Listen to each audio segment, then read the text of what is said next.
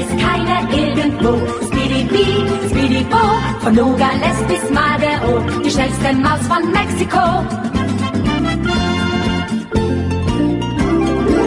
Er wird nicht seines Lebens froh. Speedy Bee, Speedy Bo, zu guter Letzt sieht sowieso die schnellste Maus von Mexiko. Vom Schneeball-Schnabel bis zum Po, Speedy Bee, Speedy Bo, verschafft ihm Ärgernis en gros. Die schnellste Maus von Mexiko, Speedy Bee, Speedy Bo, immer wieder frech und froh. Speedy Bee, Speedy Bo, die schnellste Maus von Mexiko.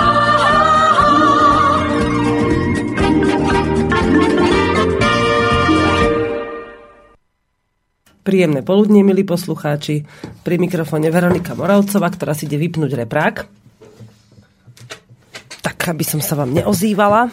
A vy počúvate reláciu Motorové myši s podtitulom Hypisacký týždenník a dnes sa budeme rozprávať o tom, ako nahradiť krátkodobé zážitky a prežitky niečím dlhodobým a plnohodnotným, ako to súvisí so sebestačnosťou. Prečítam vám nejaké maily, ktoré prišli, buď mne do súkromnej schránky, alebo ako reakcie na predošlé relácie, na predošlé diely. Pustím vám nejaké pekné pesničky, poviem vám čosi o tej súťaži, ktorú som vyhlásila na začiatku augusta.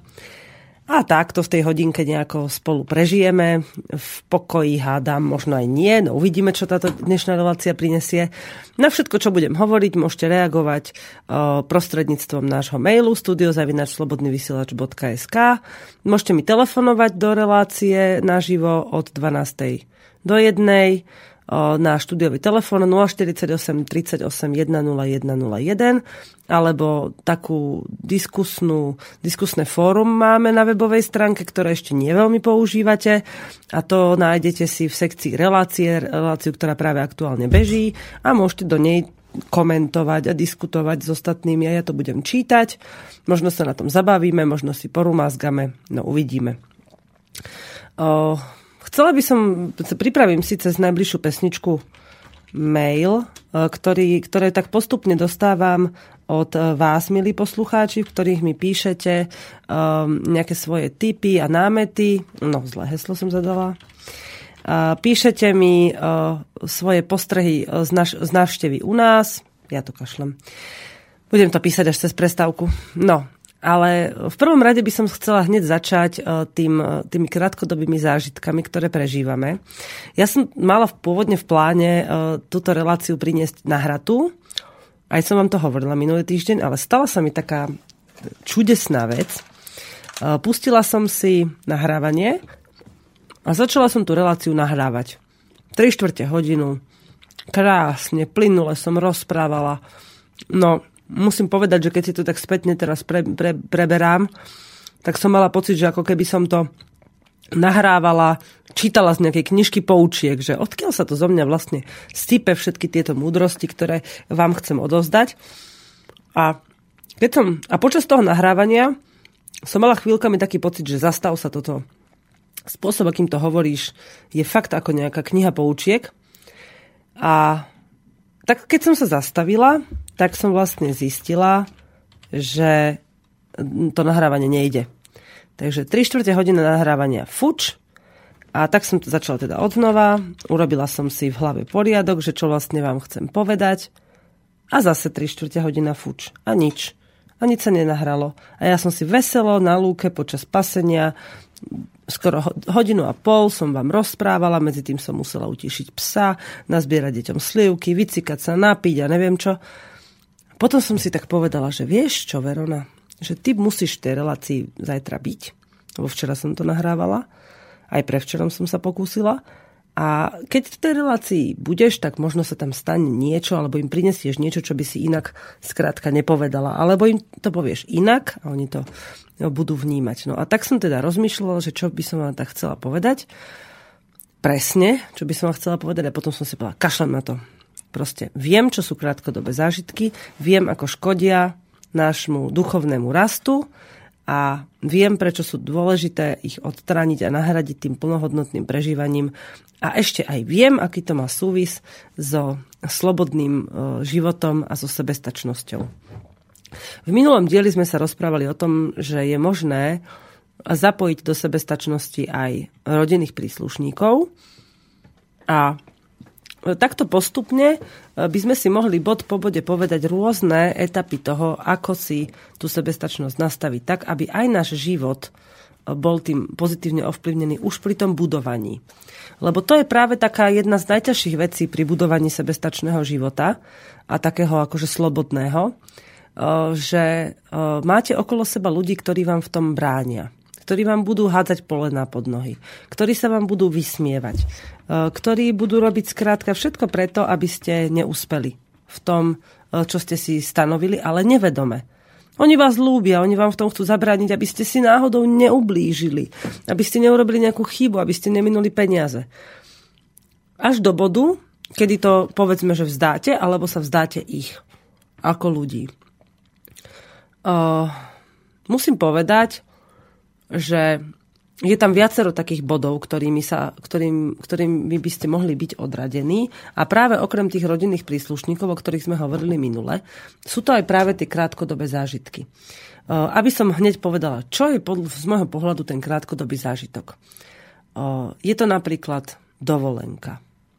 Alebo pôžitok ešte to môže byť. Alebo krátkodobý nejaký, nejaké krátkodobé odľahčenie.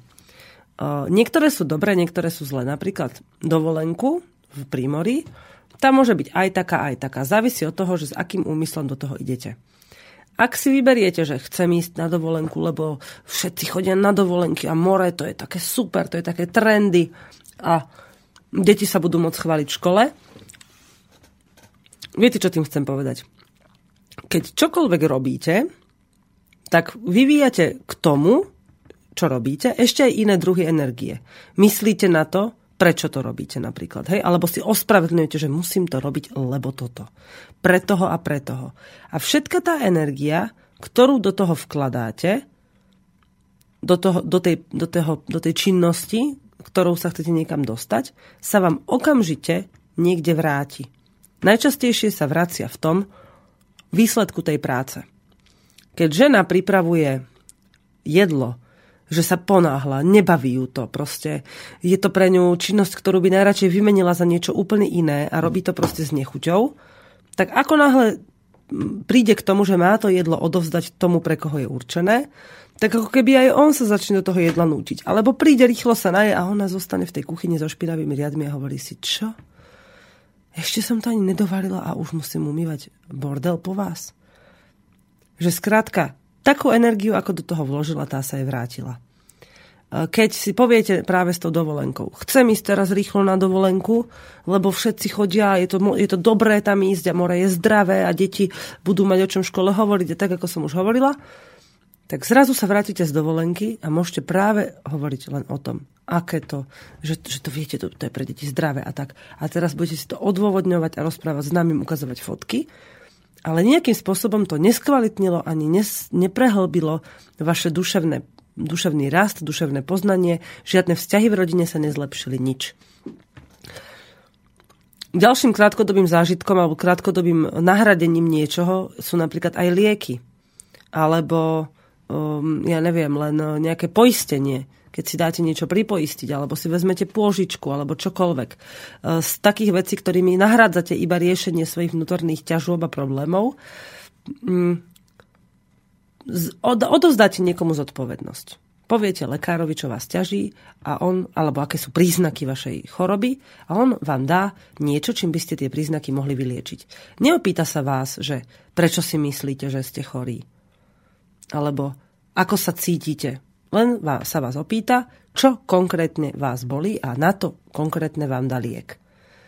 Vy prídete do lekárne a teraz rozmýšľate, no dobre, tak mám nádchu a aby som tej nádche na budúce predchádzala, nemusel ísť k lekárovi, ešte si dokúpim nejaké vitamíny.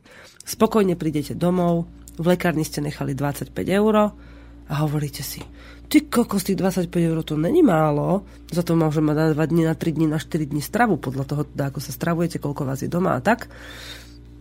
A zjete tie vitamíny a na pár týždňov vám bude úplne skvelé. Po pár týždňoch sa tá choroba vráti, alebo sa ukáže nejaká iná, alebo nejaký iný stres. A zase budete chcieť ísť za niekým a odovzdať mu tú zodpovednosť. Zase si nakrátko vykryjete nejaký problém, nejakú stratu. Nejako, nejaké duševné strádanie, niečo čo, vám, niečo, čo vás ťaží, čo vám chýba. Môžem to prirovnať k nedávnej situácii, keď bola Žanetka chorá, už som myslím o tom aj v relácii hovorila, a mala horúčky a cítila sa zle. A ja som si vtedy povedala, že nepôjdem s ňou k lekárovi, pretože lekár ju nepozná. Môže vyliečiť iba príznak tej jej choroby. Ale nemôže vyliečiť to, prečo vlastne v nej tá choroba musela výjsť na vonok, aby nám ukázala, že to dieťa niečo potrebuje. A po osmich dňoch sme prišli na to, teda hlavne ja, lebo ja som s ňou bola v najväčšom kontakte, že jej tak veľmi chýba otec a tak málo s ňou je, že stratila v ňom oporný pilier a tá strata bola pre ňu tak bolestná, že sa proste jej telo ako si na chvíľu vyplo. A choroba, ktorá sa u nej prejavila, bola len akousi ukážkou toho, že ak budem chorá, tak sa aspoň ukáže, kto všetko sa o mňa stará a ako veľmi im na mne záleží. A zrazu sa to naozaj jej ukázalo. Čím bola bolestivejšia, čím menej jedla, čím mala menej náladu, dobrú náladu, čím mala menej energie, tým viac ľudí, ktorí ju skutočne milujú, sa okolo nej začalo motať, venovať jej tú lásku, objímali sme ju, nosili na rukách, lahli sme si k nej. Skrátka, celý deň mala veľa lásky a energie od tých ľudí, ktorí sú jej naozajstnými piliermi. osem dní trvalo, kým sa, kým sa usmiala, začala trocha jesť, postavila sa z postele, sama sa išla vycikať, má štyri roky. Po osmich dňoch prišla za mnou a povedala, že ja ťa tak ľúbim. A ja som sa na ňu pozrela a hovorím, Žanetka, nikdy sa nemusíš bať, že my, čo sme tu teraz s tebou, že by sme ťa opustili, že by sme si na teba nenašli čas, keď ho potrebuješ. Dovtedy, v tých osem dní, prestala spievať, prestala sa usmievať, nikam nechodila, len ležala na posteli. Skoro nič nejedla.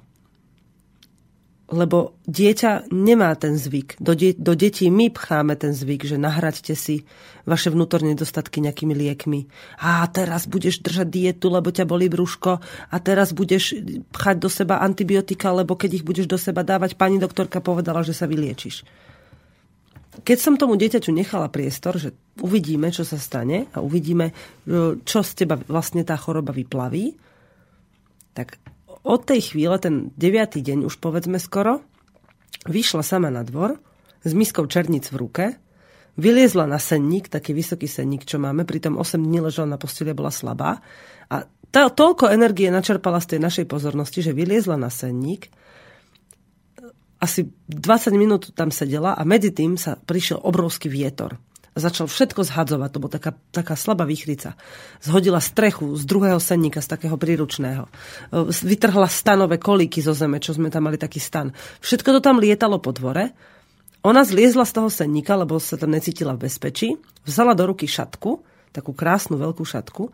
Nechala ju viať v tom silnom vetre, zatiaľ čo my sme lietali po dvore ako blázni, úplne po- pometení, hej, že rýchlo, rýchlo, toto treba, toto treba, toto treba, sliepkam, aby neuletela strecha a podobne.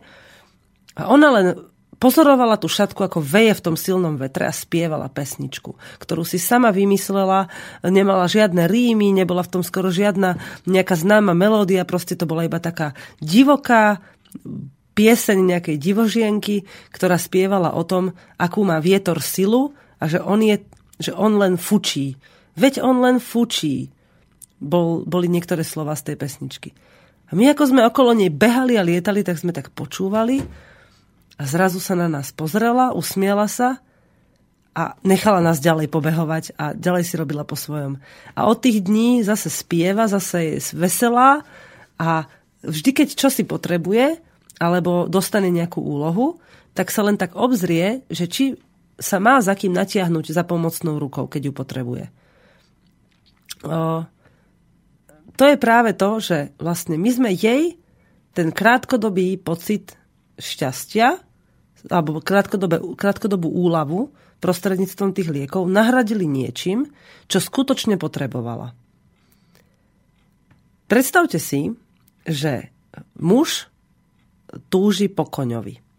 Túži po tom, aby sa mohol, aby si mohol sadnúť na živé zviera, naučiť sa s ním pracovať a vydať sa s ním do prírody. Ale už je ženatý, má rodinu. má povinnosti, nemá čas. O, ešte by sa mu nebodaj okolie mohla aj smiať, alebo ho považovať za blázna, že ty si blázon, veď radšej si kúp nové auto. Ale jeho auto slúži. Je síce staré, nie je veľmi pekné, možno poťahy sú vyšúchané, občas do neho treba vraziť niečo do opravy, ale to auto funguje, je v poriadku. A ten muž si odopiera tú radosť, po ktorej túži, lebo všetci ostatní hovoria, to nie je správne.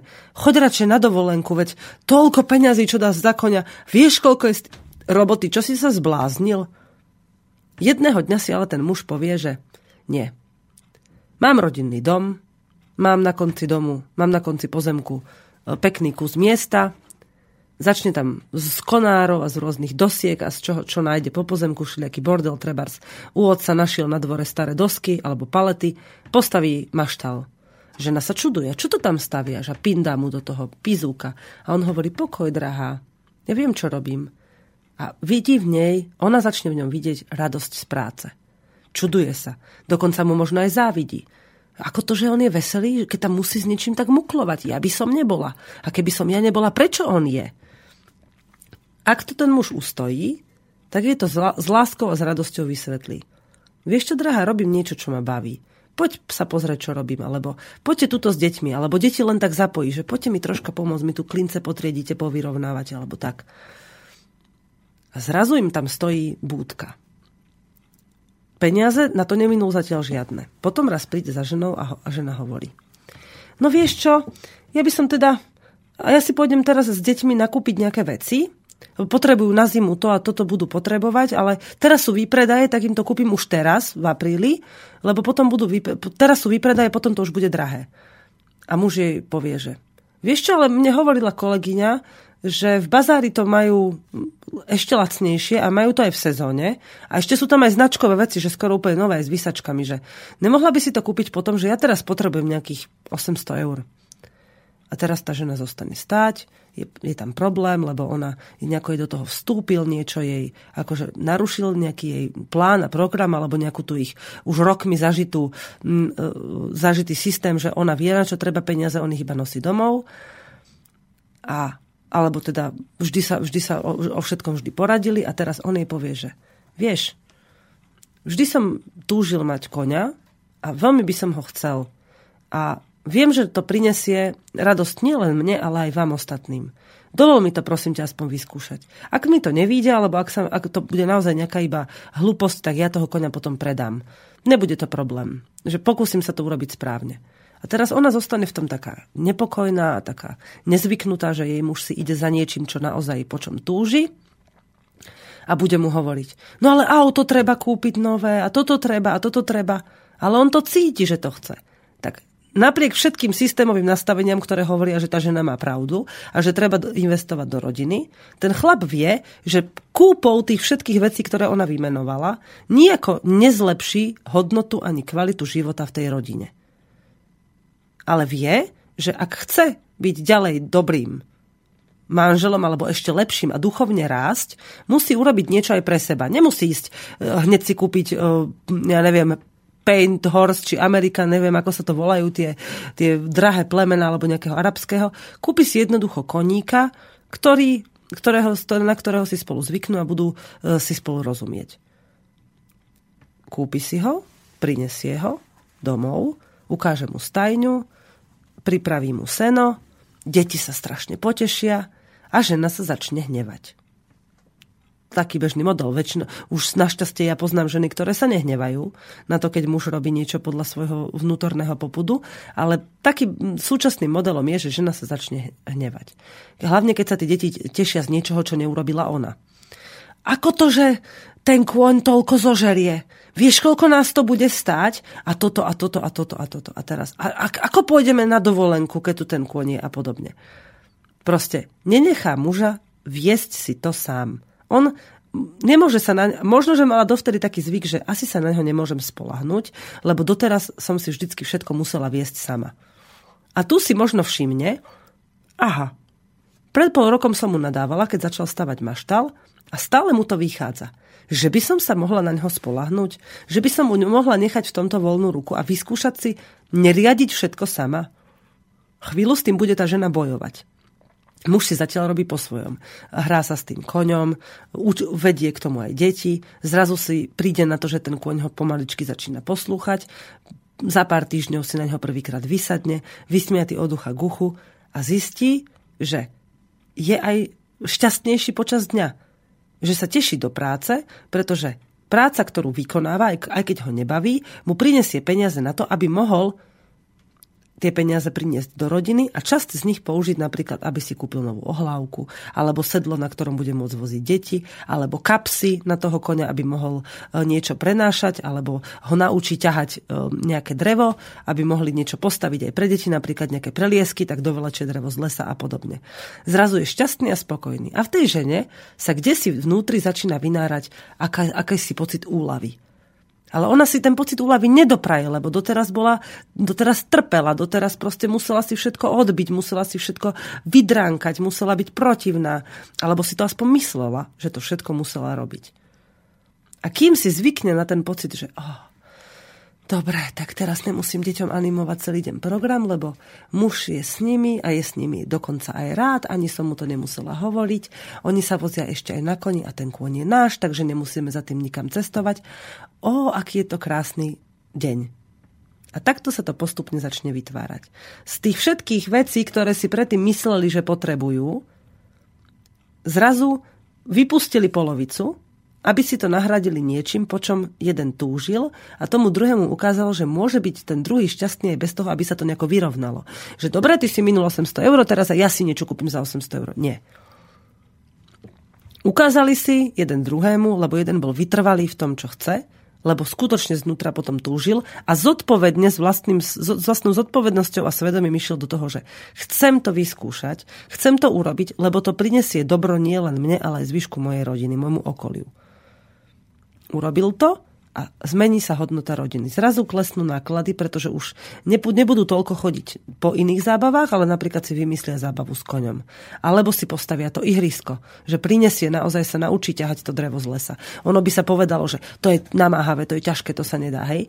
Ale napríklad Jožkovi stačilo na to pár drievok a kúsok turistického lana a naučil nášho koňa, aby z lesa ťahal odpadové drevo, ktoré tam lesníci nepotrebujú a podobne, hej. A keď už teda, dobre, toto bol možno taký, taký dosť divoký príklad, lebo mať záhradu, kde môžete napchať koňa, to nie je len tak, ale môže to mať, um, môže to byť uh, v aj úplne iných veciach, hej? Nahradiť tie krátkodobé zážitky nejakým plnohodnotným prežívaním. K ďalšiemu príkladu, ktorý sa týka skôr maličkých detí, a nie len vašich vlastných, ale aj tých detí v okolí, alebo dieťaťu vo vás, ktoré uh, malo už... Um, ktoré dostávalo už od malička nejaké zlé podnety a vy ste si to možno ani neuvedomovali, že tie podnety sú stále vo vás zakotvené, sa budeme rozprávať po pesničke. A ja som si dnes prichystala tri pesničky, ale ne- nestihla som si ich prehrať, čiže neviem, v akej sú kvalite, lebo stále to púšťam z YouTube. Ale sú to pesničky, ktoré si spievame s mojimi deťmi počas života na hospodárstve. Takže skúsim vám jednu z nich pustiť. Nech sa páči.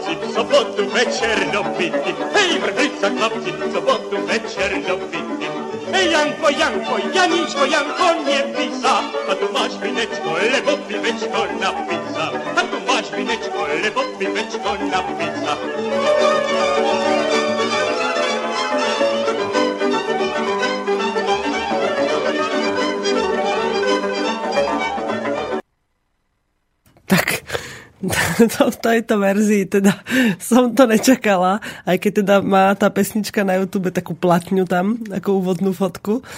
Ale my si to spievame skôr v takej veselšej verzii a spievam to deťom, aj keď hlavne tú druhú polovicu.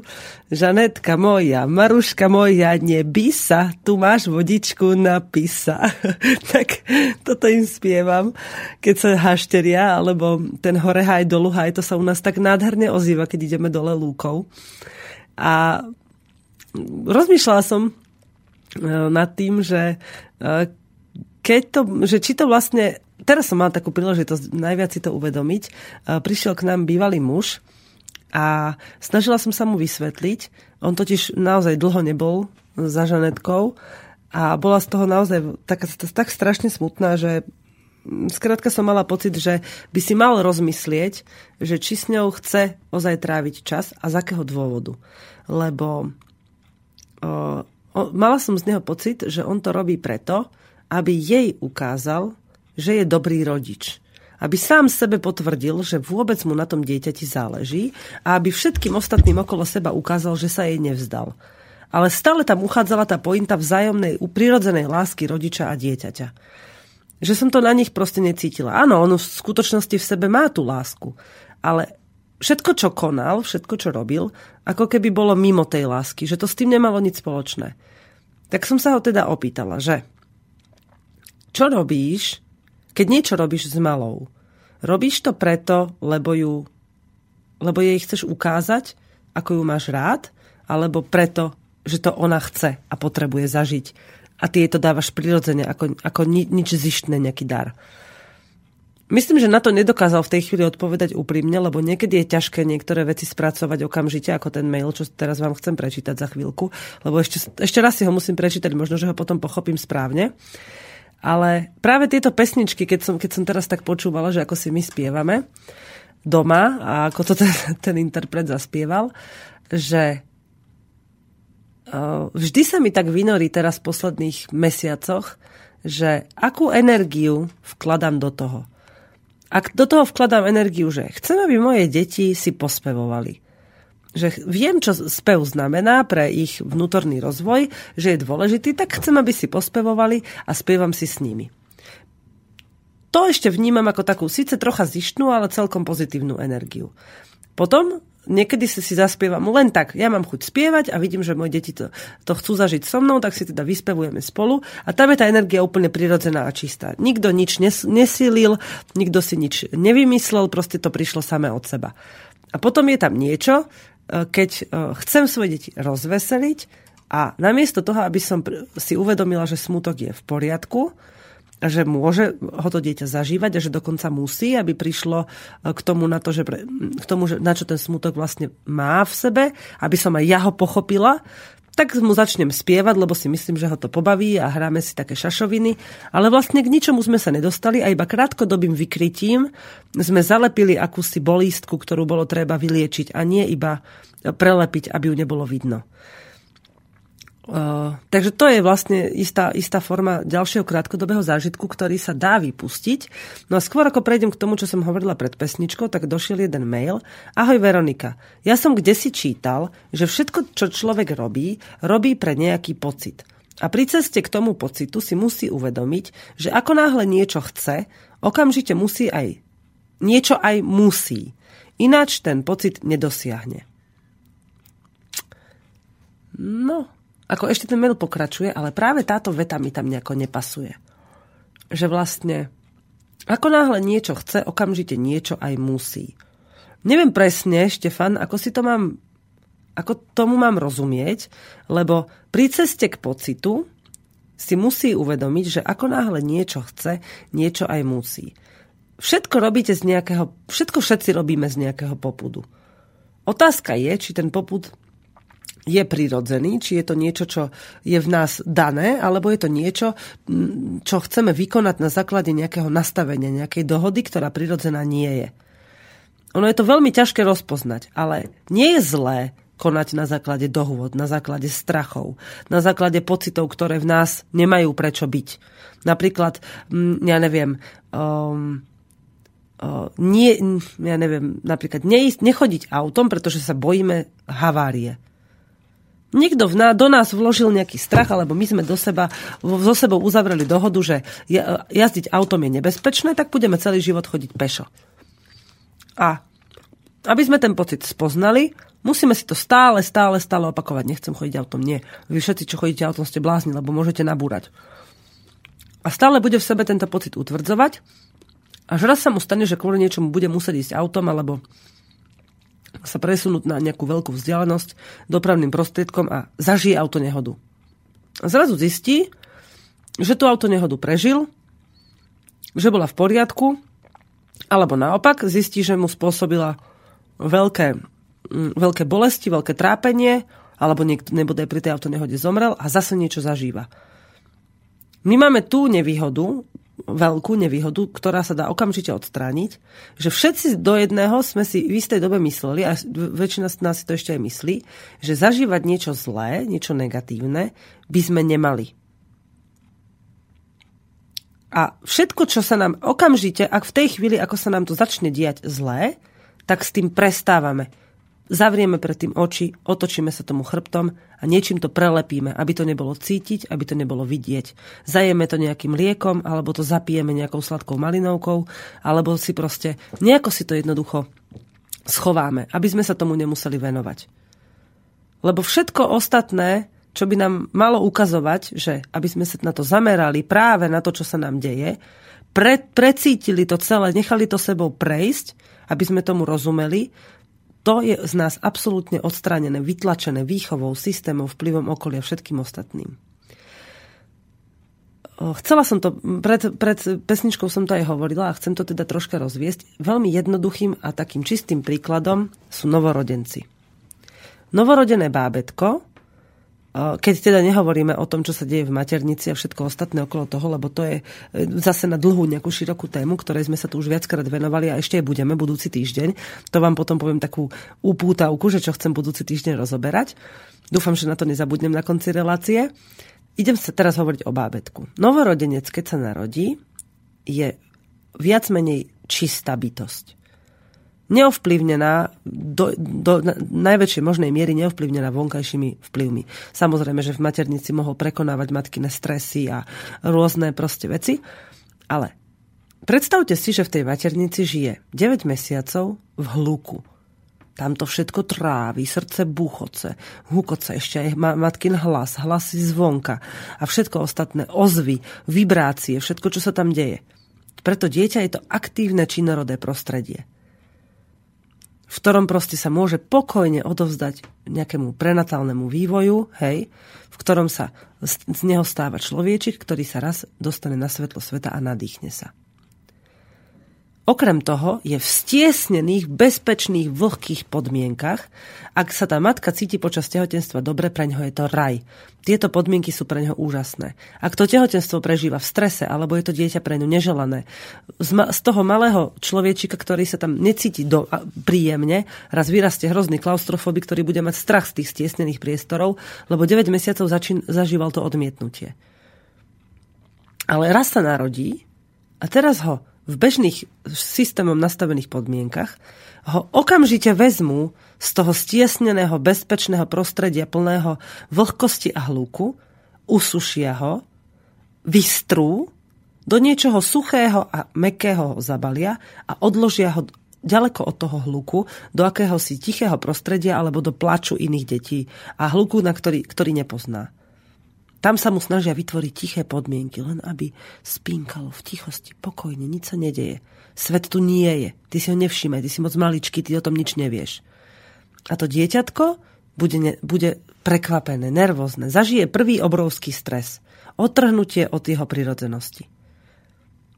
Keďže väčšina detí to zažije, tak ešte aj napriek tomu, že to väčšina detí zažije, nestrácajú nádej, že sú dobrými, že sú sami sebou, lebo oni, v nich to nie je prirodzene dané niečoho sa vzdať.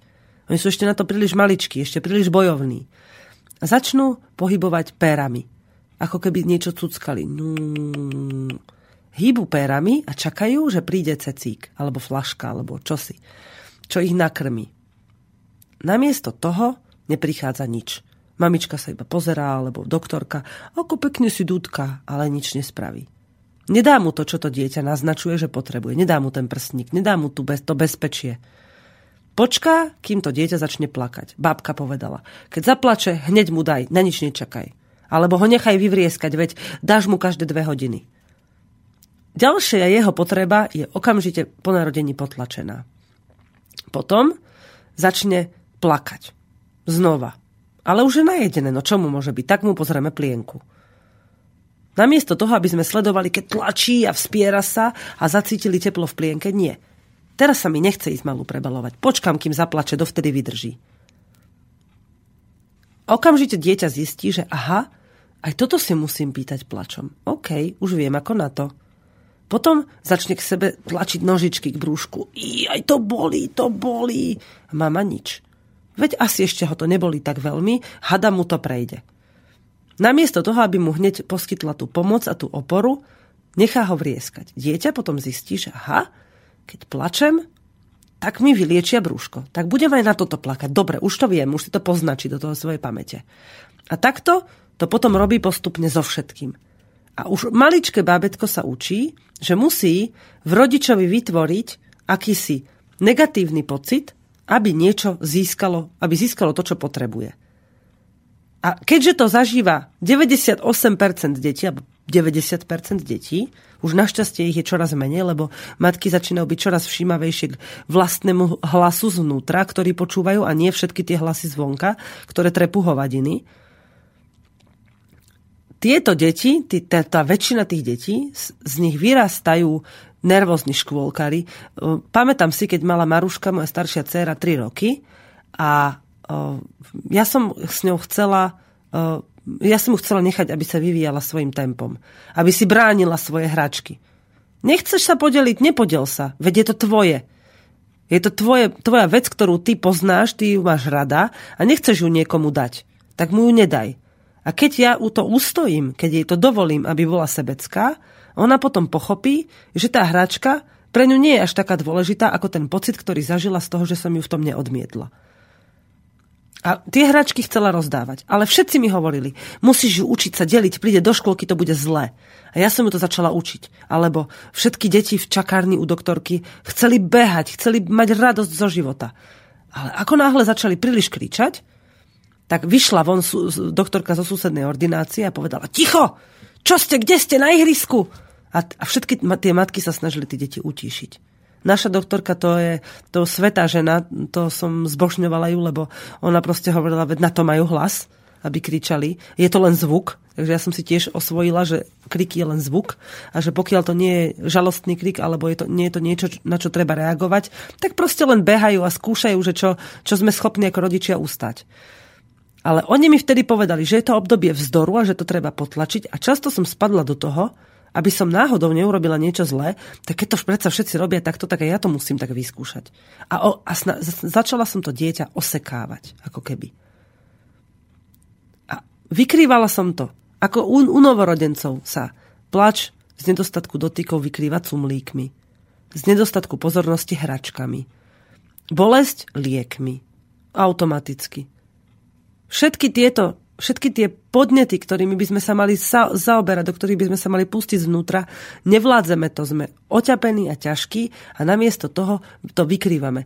Ja som toľko peňazí ušetrila na flaškách a cumloch a hračkách, keď som pochopila, že toto dieťa vôbec nepotrebuje, že už vtedy som mohla byť úplne sebestačná v týchto veciach, ale som si vôbec neuvedomovala, že tú možnosť mám.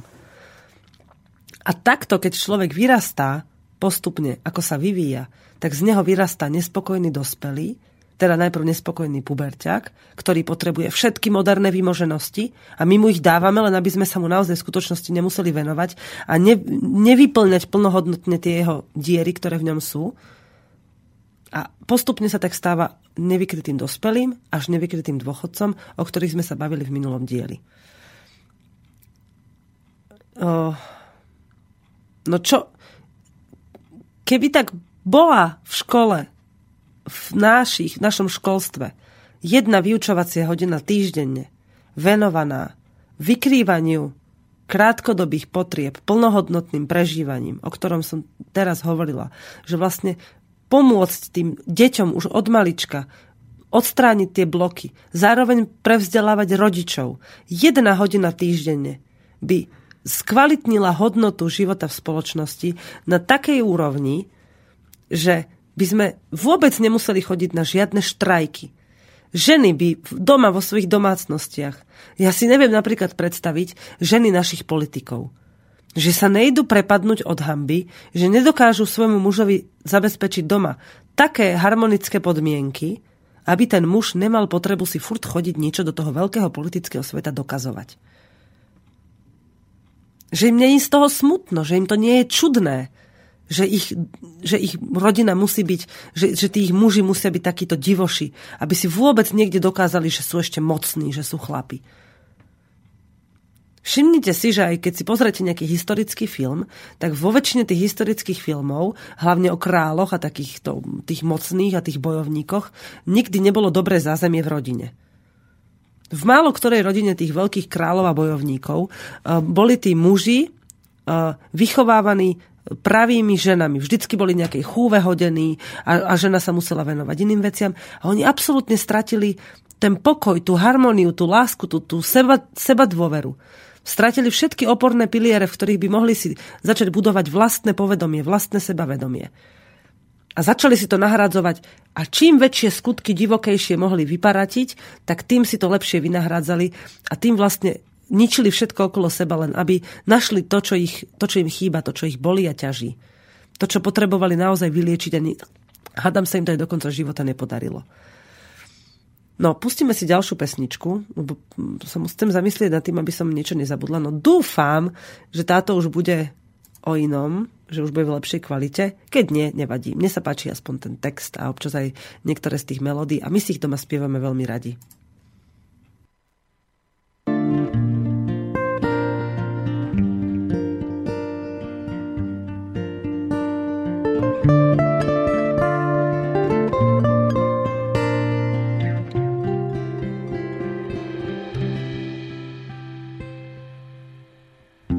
Keby som bol vtáčkom, letel by som za les. Keby som bol vtáčkom, letel by som za les. Pozrieť sa, čo robí, pozrieť sa, čo robí. Mamička moja dnes,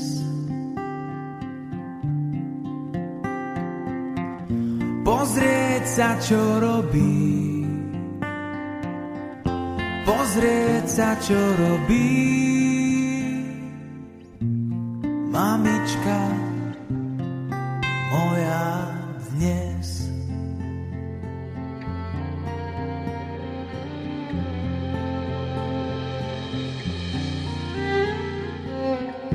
Košielku mi perie,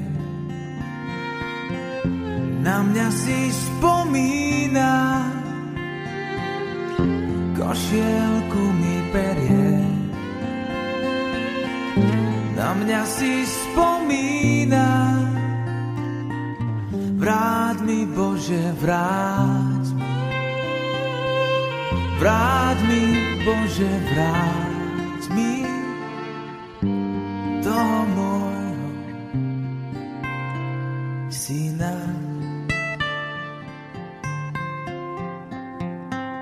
Vráť mi, Bože, vráť mi. Vráť mi, Bože, vráť mi toho môjho syna.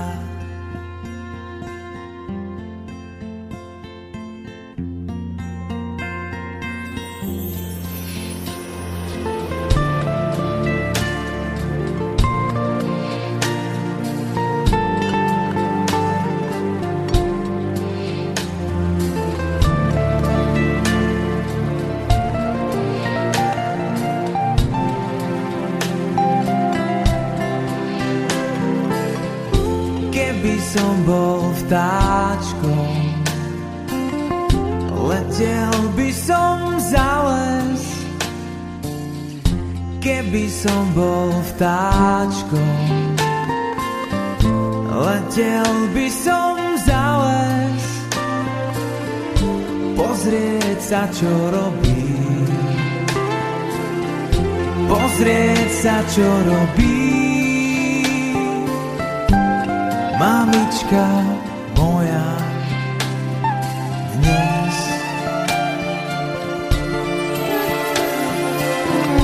Pozrieť sa, čo robí,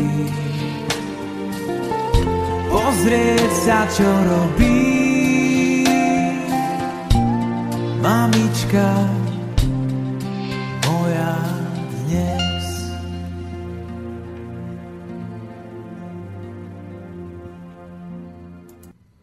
Na tejto pesničke, okrem toho, že sama o sebe je taká jednoduchá a pekná a v pôvodnom znení má takú nádhernú, zvučnú, ale pritom nežnú a láskavú melódiu, je aj to, že každý si ju nakoniec, keď ju spieva často, začne spievať tak podľa seba. My sme si tiež vymysleli svoju melódiu, ktorou si ju spievame. A dievčatá si do nej vymysleli svoje e, slova, napríklad na miesto košielku mi perie, tak si spievajú, že na gánečku sedí. Na mňa si spomína, lebo naša Katka suseda, tá, oni majú krásny gánok v rámci domu, taký priedomok. A na tom, keď prichádzame k ním, tak často vidíme, ako ona sedí na tom gánku a na kolenách má svoje deti a okolo seba po nej popri nej posedávajú a niečo chrúmu, čo im vyrástlo na záhrade. A je to také krásne, že ja som im hovorila, že aj detičky, až mi raz vyletíte z hniezda, tak budem sedieť na gánku a spievať si túto pesničku a myslieť na vás, že keď prídete domov, tak s veľkou radosťou vás budem vítať, ale nikdy nechcem myslieť na to, že kedy sa vrátite a nechcem vás ťahať, aby vám nebolo smutno, aby vás to neobmedzovalo v tom svete veľkom, aby ste tam mohli zažiť všetko, čo potrebujete stretnúť vo svojom živote. A raz, keď mi, sa mi za vami zacnie, tak možno sa vyberiem aj ja. A nebudem ich obmedzovať tými myšlienkami, lebo mm, tá energia smutku, ktorú by, sme, by som im poslala, by im asi bránila v ich živote. A, ale tá energia radosti namiesto toho, že môžem tu všetko nechať a ísť za nimi, verím, že si svoje deti, nie že vychovám, ale že svoje deti v živote povediem tak, že kedykoľvek budem môcť za nimi prísť a oni ma s radosťou objímu a budú ďalej pokračovať vo svojej činnosti a nechajú ma, aby som ju s nimi zdieľala. Uvidíme, či, či sa to niekde nepokazí, ale nebudem túto myšlienku ani živiť a budem sa snažiť každý deň žiť, ako keby bol posledný, ako to často také klišé je v tých filmoch.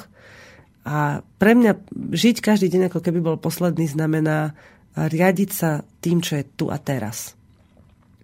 Jasné, že si musím urobiť zásoby na zimu, jasné, že si musím, lebo chcem, lebo túžim potom mať v tomto bezpečie, si zabezpečiť nejaké, nejaké obydlie a obklopiť sa ľuďmi, ktorí sú pre mňa inšpiráciou, aj keď mi často mnohí z nich nadávajú a smejú sa a tak. Je to, všetko je to nejakým spôsobom potrebné zažiť a je to nejaká inšpirácia. No, dostanem sa k mailom, lebo tá hodina teraz tak rýchlo ubieha, ale ešte predtým vám chcem povedať, že budúci týždeň, ak sa mi podarí, tak vám prinesiem rozhovor opäť s Katkou, ktorú som už raz mala v relácii dve hodiny pre maminy, ale tento raz s ňou chcem spraviť krátky rozhovor o tom, ako zažila, ako prežila svoj pôrod, lebo Katka už má týždňové bábätko. To vtedy, keď som vám s ňou priniesla rozhovor v tej ranej relácii, tak už to, ešte to bábätko bolo len taký veľmi veľký plot, veľmi veľký, malý, schovaný človečik a teraz už je to uh, narodené, krásne dieťa a ja som bola v tesnej blízkosti toho pôrodu, toho celého uh, prežívania od rána až skoro do večera a musím povedať, že to bol pre mňa taký uh, najprv som si hovorila, že oh, to je úžasné, to je nádherné a tak a O po pár hodinách, keď som pozorovala tú rodinu a keď som stále čakala, že príde niečo také, také veľké, také nejaké, proste niečo také, taký ten krátkodobý pocit nadšenia z niečoho, o čom som dnes aj hovorila, že niečo, čo nám akože ukáže, že áno, toto je pôrod a treba si to vážiť, tak nič také neprišlo. Všetko bolo harmonické, pokojné. Jediným takým rušivým elementom pre mňa, aj to bolo dosť vtipné, bol ten otec, ktorý vždy nikam sa neponáhla, vždy má na všetko čas, nikto ho nerozhodí. A on bol jediný, ktorý proste tam bol takým veľmi aktívny a dynamický a všetko riadil. A on vtedy mi povedal prvýkrát v živote, ja dúfam, že hádame posledný, že počkaj, teraz nestíham, lebo všetko to bolo na jeho pleciach. On tú ženu prevádzal celým tým pôrodom, bol pripravený a pomáhal jej, keď dieťatko prišlo na svet, umyť, pre, prestrihnúť popočnú snúru, skrátka všetko. Ale nebudem predbiehať, toto sa dozviete. Dúfam, že už budúci týždeň, že tá Katka si na to nájde chvíľku. Včera dokonca prešla dosť ďalekú vzdialenosť od ich domu k nášmu, v takom sichravom počasí, oblečená vo svojich modrých šatách a tričku a mala cez seba prehodený sveter a také teplé kroksáče. Dieťatko mala v šatke zabalené, také týždňové schúleniatko a krásne si dala prechádzku až k nám a rozprávali sme sa a tak. No, prišlo mi to ako keby naozaj, to dieťa tu bolo už, odkedy si pamätám, že je tehotná, tak to dieťa tu bolo stále, zrazu ho len vidíme fyzicky, ale nič sa nezmenilo, všetko je také pokojné, radostné, harmonické, aspoň teda z môjho pohľadu nič sa nenarušilo. Nie, že nezmenilo, nenarušilo. Takže som zvedavá, že ako budete na to reagovať, keď budete teda počuť ten jej zážitok z toho. No teraz idem k mailom, ktoré som dostala minulý týždeň a v priebehu tohto týždňa, odkedy sme sa počuli naposledy. Píše Beátka z Košíc. Ďakujem za relácie, ktoré stále počúvam prevažne z archívu. Počujem, ako sa dusíte. To je ten môj kašel, ten som si aj dneska užila, len to som sa snažila potlačiť. Ja sa uh, uh, nezahlienujem, odkedy nepijem mlieko a nejem mliečne výrobky. Viem, že to neznie dobre, keďže sa snažíte žiť slobodne, ale možno by ste mohli aspoň skúsiť. Mne stačí, že si dám zmrzlinu a do druhého dňa mi zateká hlied a chrchlem. Aj múku sa snažím používať špaldovú v biokvalite. Nechcem písať veľa, lebo viem, že máte čo robiť okolo hospodárstva. Posielam vyskúšaný recept na bylinkový sirup. Teraz som robila druhú várku, dala som tam kadečo. Roky som odolávala cukru, ale tento raz som neodolala. Pijeme ho dosť. V parku nám vyteká minerálka, tak si ju miešame. Základ bola medovka, skorocel, meta, ďatelina, šalvia, tymián, materina dúška, myší chvost, nevedza, stevia a neviem čo ešte. tri litre vody povarím s bylinkami krátko. Odstavím, pridám cca štyri citrony nakrájane na kolieska, keď nie sú bio, tak olúpem kôru. Nechám postať dvadsať minút, ja som nechala viac, nestihla som skôr. Potom to scedím, vyžmýkam všetko a tekutinu privediem do varu, s piatimi kilami cukru dávam trstinový. Wow, na tri litre vody päť kilogramov cukru, no to je teda sila. A sto gramov kyseliny citrónovej. Prevarím, pozbieram penu priebežne a horúci plním do fliaš, nesterilizujem. Tak, čo sa týka tohto receptu, ja by som ho ešte upravila. Mám takú skúsenosť, že nie je dobre miešať viac ako päť bylín, hlavne kvôli chuti a kvôli účinku tých látok, ktoré v tých bylinách sú, hoci už tým, tými všetkými tepelnými úpravami sa znižujú, ale my zostávame nech robím akékoľvek kombinácie, zostávam pri piatich bylinách a používam iba pol kila cukru na liter šťavy. Takže, a tiež používam samozrejme trstinový. U nás vo Zvolenskej slatine sa dá kúpiť lacnejšie vo veľkých množstvách. Takže, no a kyselinu citrónovú priznám sa, že používam tiež. Ale keď to varíte dostatočne dlho, vôbec nemusíte zbierať penu a zostane číri. Takže tiež ho teda horúci dávam do flieš. Ale Beátka, ďakujem, že ste navnadili poslucháčov, lebo z akýchkoľvek byliniek, ktoré vám doma rastú, sa dá urobiť domáci stolový, vynikajúci kvalitný sirup, ktorý vám vydrží. Ja v tom, ja v tom zime sladím aj čaje. Čo sa týka záhrady, hnojím ju týmto. Namočená žihlava obsahuje dusík, kostihoj draslík, vraj sa odporúča hlavne k mladým rastlinkám. Praslička kremík na spevnenie listov aj vlasov. Namočím ich zvlášť do vedier, nezakrývam a po troch dňoch pridávam k vode na polievanie cca jeden ku desiatim alebo viac od oka. Ku kukurici sa odporúča vysadiť fazula, tá jej dodá dusík a tekvica sa môže odporúčať. Je to pravda, ja som to tiež skúšala a teda suseda má tekvicu pod kukuricou a akurát má ten problém, že to tam prerastá hlava, nehlava, ale tekvic má strašne veľa a kukurice myslím, že tiež krásne vyrastli. Kukurici, fazuli a tekvici sa hovorí tri sestry, navzájom sa doplňajú. Zo srdca vám prajem, nech sa vám darí. Beátka z Košíc. Takže to bol jeden mail, veľmi pekne ďakujem. Aj mi tam poslal všelijaké ešte tipy a linky, ale tie teraz nemám čas nejako uverejňovať. No, potom bol u nás, boli u nás traja poslucháči Slobodného vysielača, ktorým týchto, ktorých týmto pozdravujem. Akurát sa musím ospravedlniť, že som nemala dosť času sa vám venovať a že som ešte vlastne spala, keď vy ste odchádzali. Som si robila takého šlofíka pobedného, takže som vám ani nedala veci, ktoré som mala pre vás prichystané. Tak dúfam, že sa ešte stretneme, že v septembri prídete, ako ste ohlásili. No, je to taká ďalšia pozvánka pre vás. Sice teraz, keď vás môžem poprosiť, až do prvého septembrového týždňa už sa nehláste, ale teda môžete sa hlásiť na ďalšie termíny, lebo vlastne tento týždeň máme celkom plný aj poslucháčov, aj iných návštevníkov, ktorí sa o nás dozvedeli prostredníctvom nejakých svojich známych. Potom prvý septembrový týždeň prídu nejakí poslucháči zo Švédska, ktorí sa chystajú na nejaký výlet na Slovensko. A takto postupne prichádzate, odchádzate a ešte som vám zabudla, teda samozrejme, že ste vítaní, môžete prísť sa pozrieť. Domček už pomaličky začína dostávať akési tvary. No aké tvary, to ešte uvidíme, lebo mám pocit, že Jožko to mení na kolene, že zo dňa na deň niečo pridá, niečo uberie z toho, čiže podľa mňa ani sám nevie, ako nakoniec ten domček bude vyzerať.